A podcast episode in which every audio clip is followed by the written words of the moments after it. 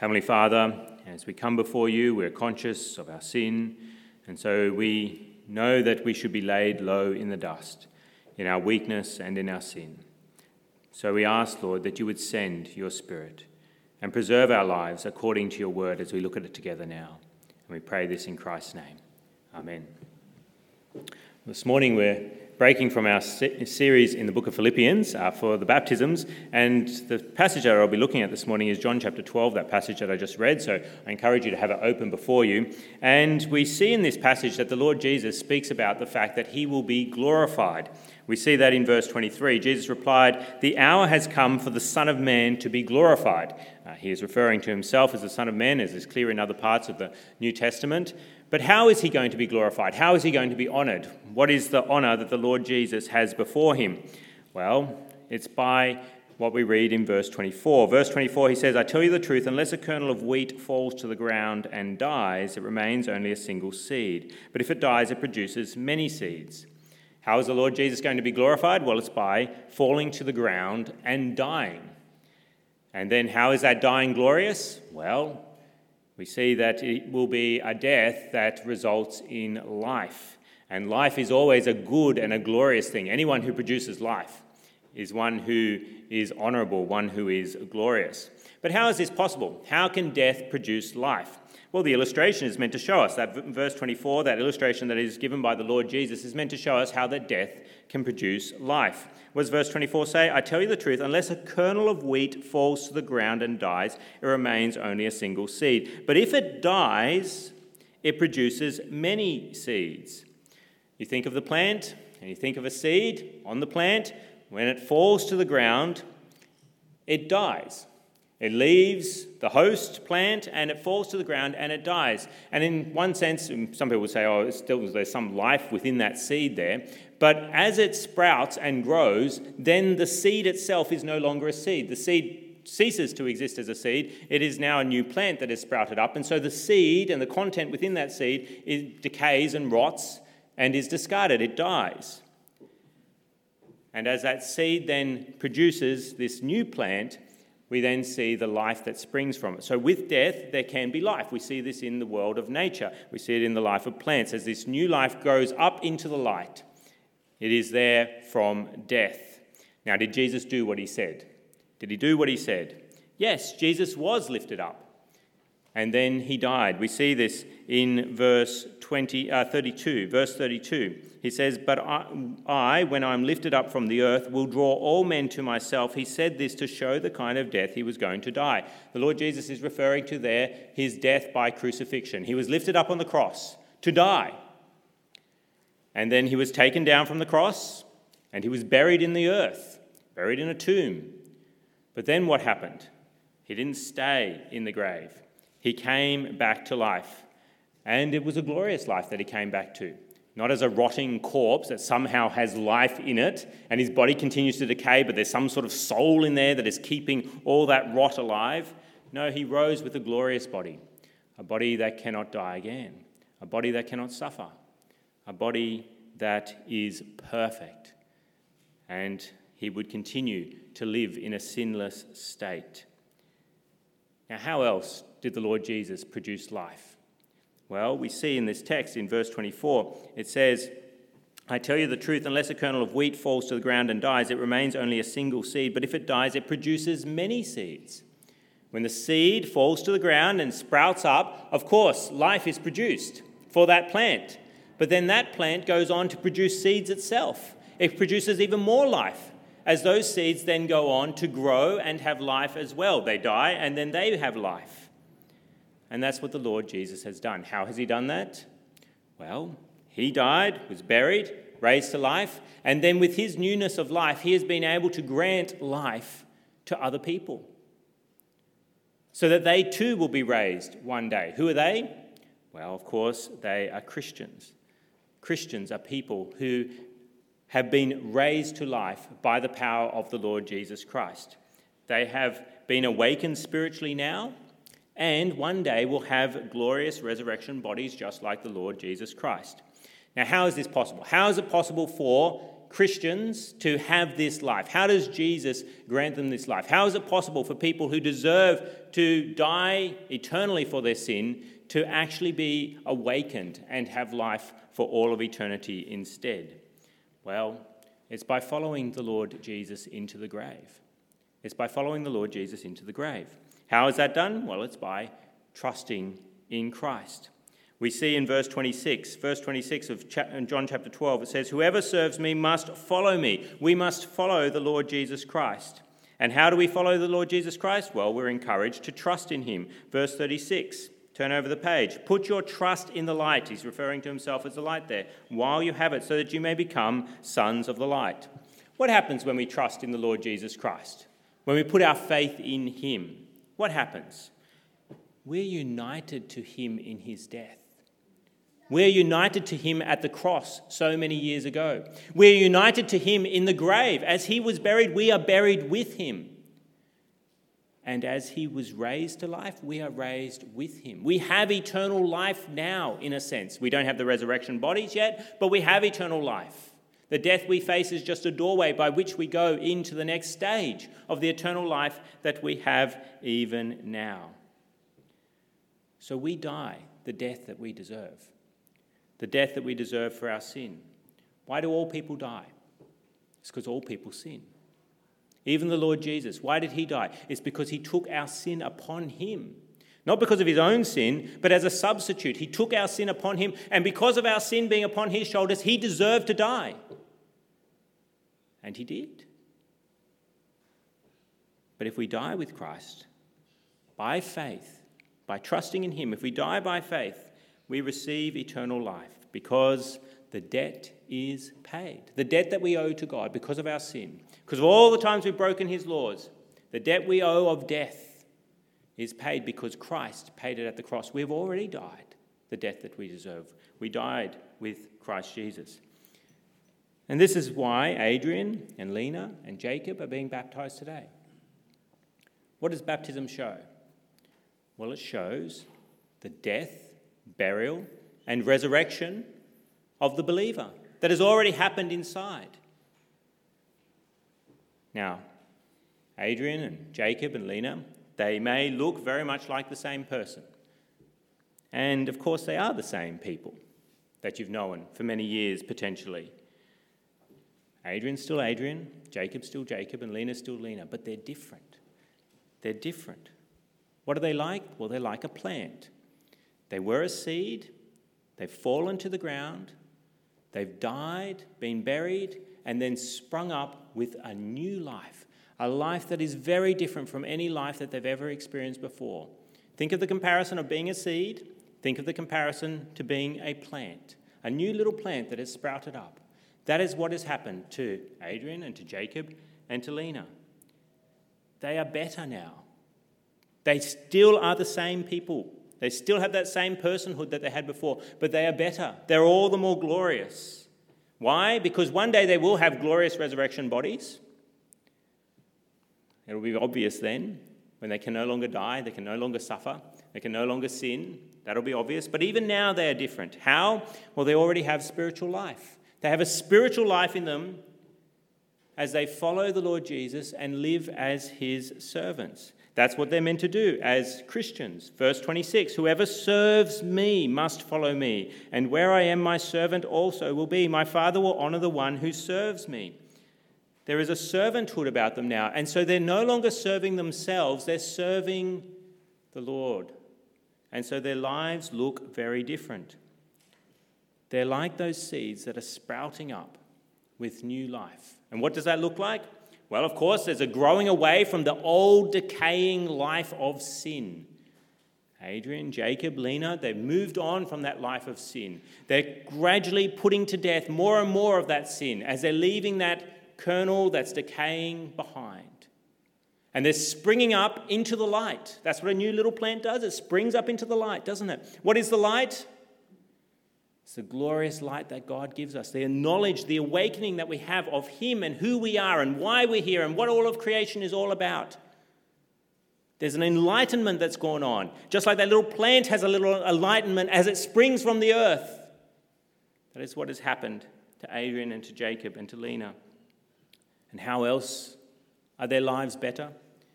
Well, they start to produce fruit fruit that nourishes others. That's what a little plant does as it grows up, becomes a bigger plant. Even a fairly young plant can start to produce fruit that is nourish, nourishing to those around them, pleasant to see and to eat. And of course, what comes with that fruit? Why are their lives better? Well, seed is produced along with fruit. That's what fruit is, apparently. Fruit is a, a plant, there's a difference between fruit and vegetables, is that fruit has seed. What is seed? Seed is the potential for new life. And that's what we should see in Adrian and Jacob and Lena, in all Christians. That there's a testifying and an action of life that passes on to others, and that they are struck by the words, and they become Christians as well through that new plant that has come from the Lord Jesus Christ and that plant that He is. And so, this is what it means that the Lord Jesus is glorified. This is what it means. He is glorified by dying and rising with his people. Yes, he was glorified by his own death and his own resurrection. Of course, his resurrection, if it was the only resurrection, would be glorious in itself. But it is with new life to others around him. And still today, glorious life is still being granted.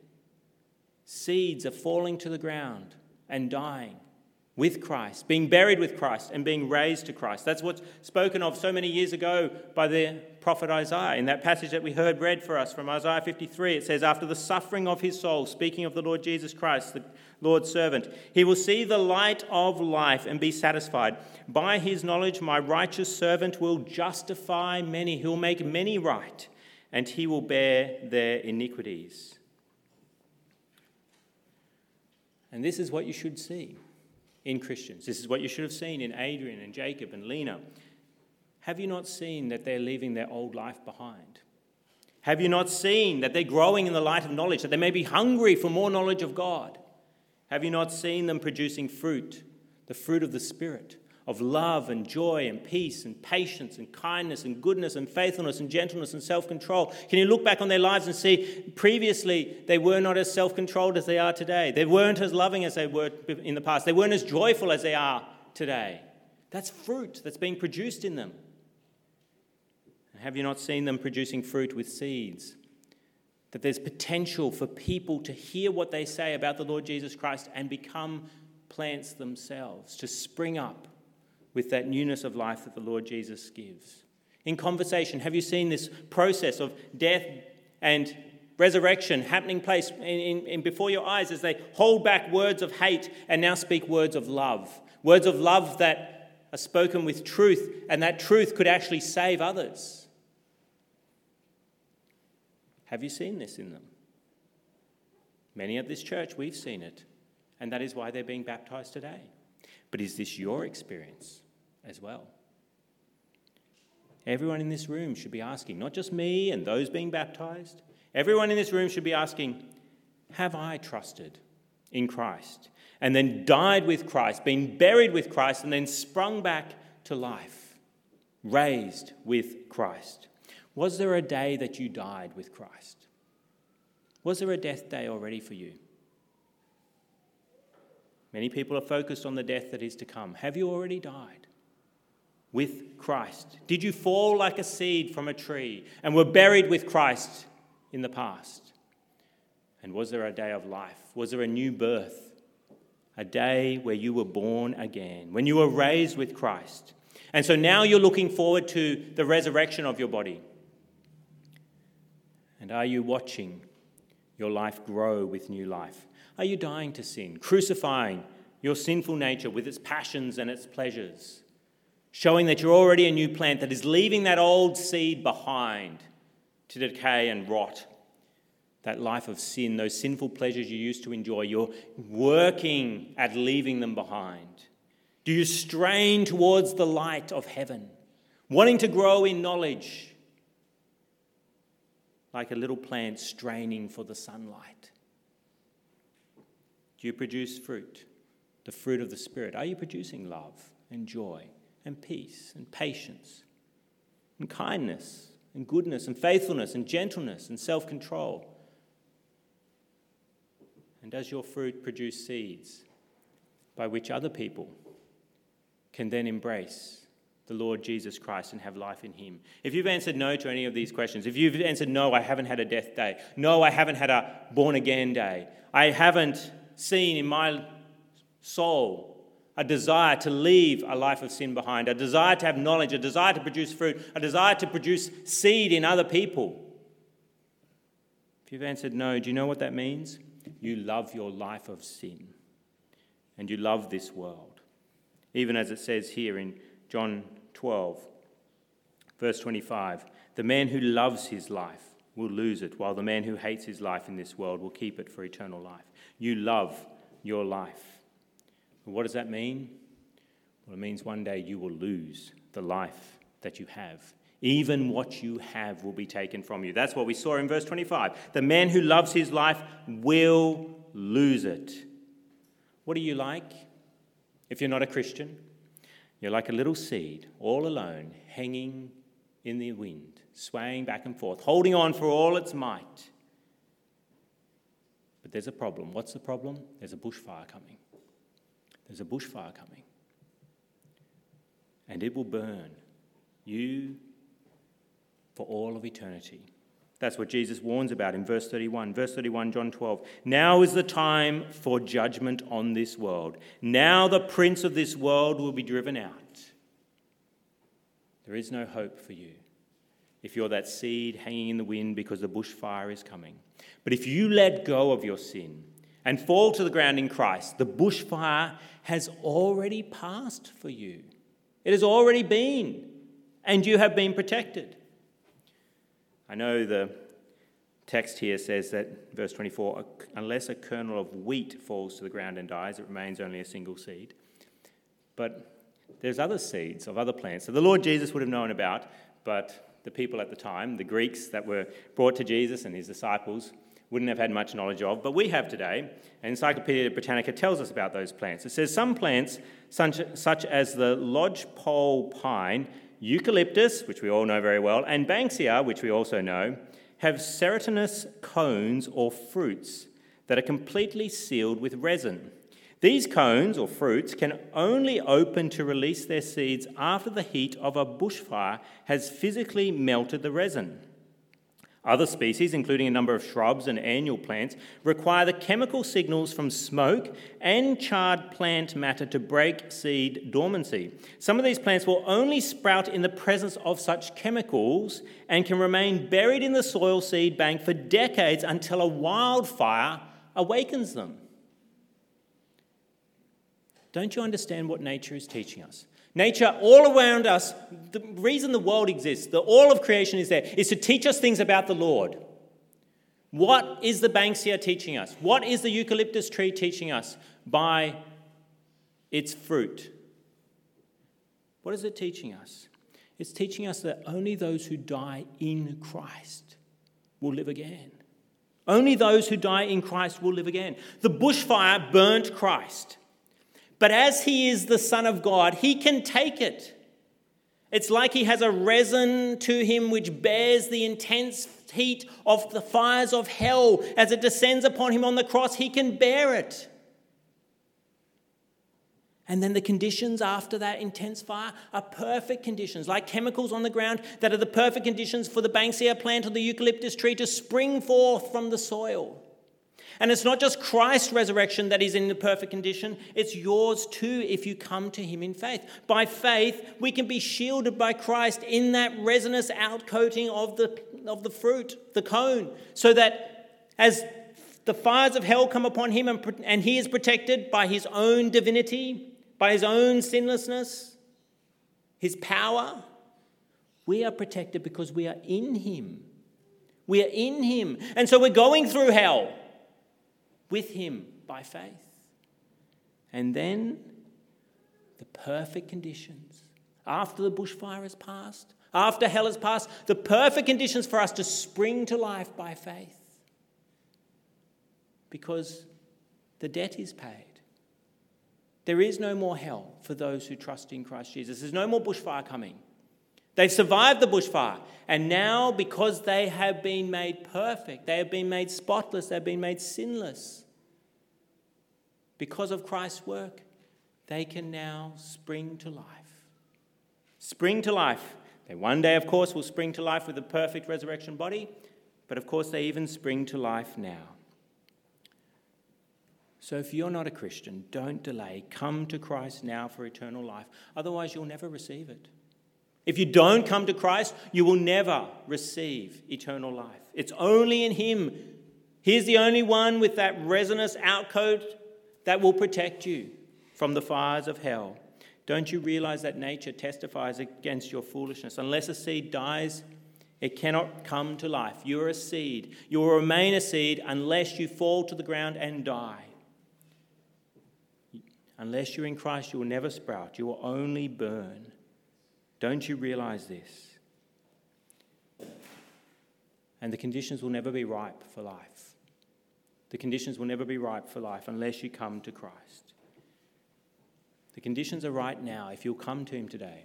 Today is the day of salvation. There is no opportunity in hell. The conditions are not right in hell for life. In the midst of the bushfire, it is not the time to spring forth. It's only now is the day of salvation. Only now is the time ripe. So won't you come to Christ and ask for forgiveness for your sin? For all the times that you've served yourself instead of serving Him, won't you trust in Him and be that seed that springs to life, that dies and buried and springs to life? And don't you want to rise into the light, producing joyful fruit as you await your resurrection? Now, I know it's hard. I know it's hard to overcome your pride and to trust in Christ Jesus, to grow in the light and produce seed is hard. Even the Son of God found it difficult. Didn't he?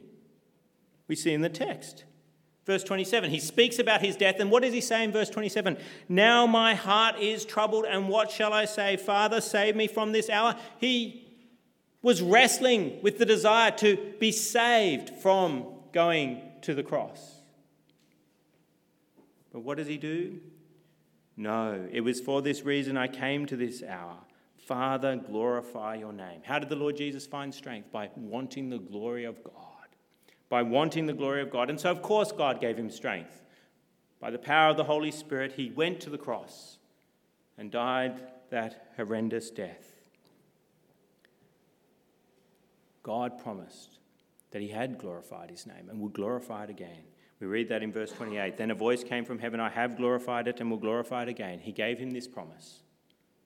And so the God man, the Lord Jesus, went to the cross. And he does the same for us today as well. If you want to glorify him, he will give you the power.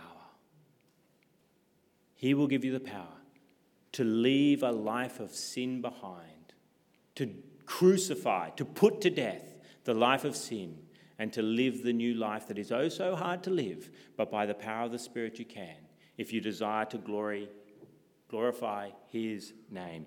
Why? Because He has glorified it, and He will glorify it again. And He will use you to glorify His name if you come to Him and trust in Him. And so, Adrian, Jacob, and Lena, as you seek to honor Him, as you seek to put to death your life of sin and to rise in knowledge, to rise in bearing fruit, fruit that actually propagates and produces more life around you, simply seek the glory of God's name. And you will. He will give you the strength by the power of the Spirit because He has glorified His name and He will glorify it again. And all of us in this room, as we seek to do that too, if you're a believer in the Lord Jesus Christ and you're finding it very hard, to trust in Christ and to produce fruit. You look at that list of the fruit of the Spirit and you say, Oh, so hard to be joyful, to be patient, to be kind. Well, think of the glory of God, and it becomes easier, and He gives you the Spirit so that you will. Let's come to Him in prayer now. Let's pray. Lord Jesus, we praise you as the God who took the sin of those who trust in you upon yourself, and you died but you also rose from the grave with new life. We thank you for granting that life to many in this room, including those getting baptized today. We thank you for awakening us, and so we will one day receive resurrection bodies. But help us to keep putting sin to death and to grow in the light of the knowledge of God and to produce fruit that leads to many new seeds so others receive eternal life. And Lord, if there is anyone here who is still only a seed, may they fall to the ground today and die. May this be their death day, but may it also be a life day when they're born again. And so they rise with you today by confessing their sin and trusting in you for forgiveness. And may they do this for your glory. We pray this in your name. Amen.